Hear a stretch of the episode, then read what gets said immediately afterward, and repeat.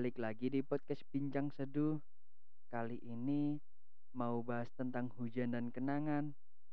Semoga suka ya. Hmm, tadi siang menjelang sore hujan ya. Sekalinya hujan langsung trending di Twitter.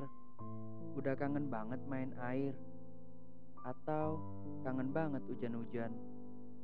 Atau malah lagi kangen sama kenangannya. Coba jujur, aku sih cuma kangen suasananya aja. Masih dingin. Kayak sikapmu sampai sekarang. hmm, ngomong-ngomong tentang hujan, kenapa sih hujan selalu disangkut pautkan dengan kenangan? Apa mungkin kata genangan dan kenangan hampir sama?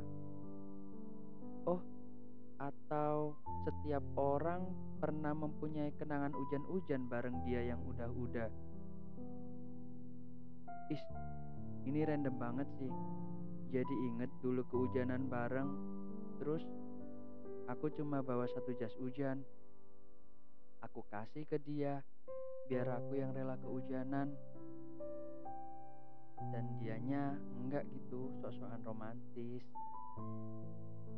dan akhirnya malah nggak ada yang mau make. Lebih milih nungguin hujan di halte bis pinggir jalan berdua. Jadi kangen hujan yang menahan kita pulang dulu. Dulu nggak sekarang.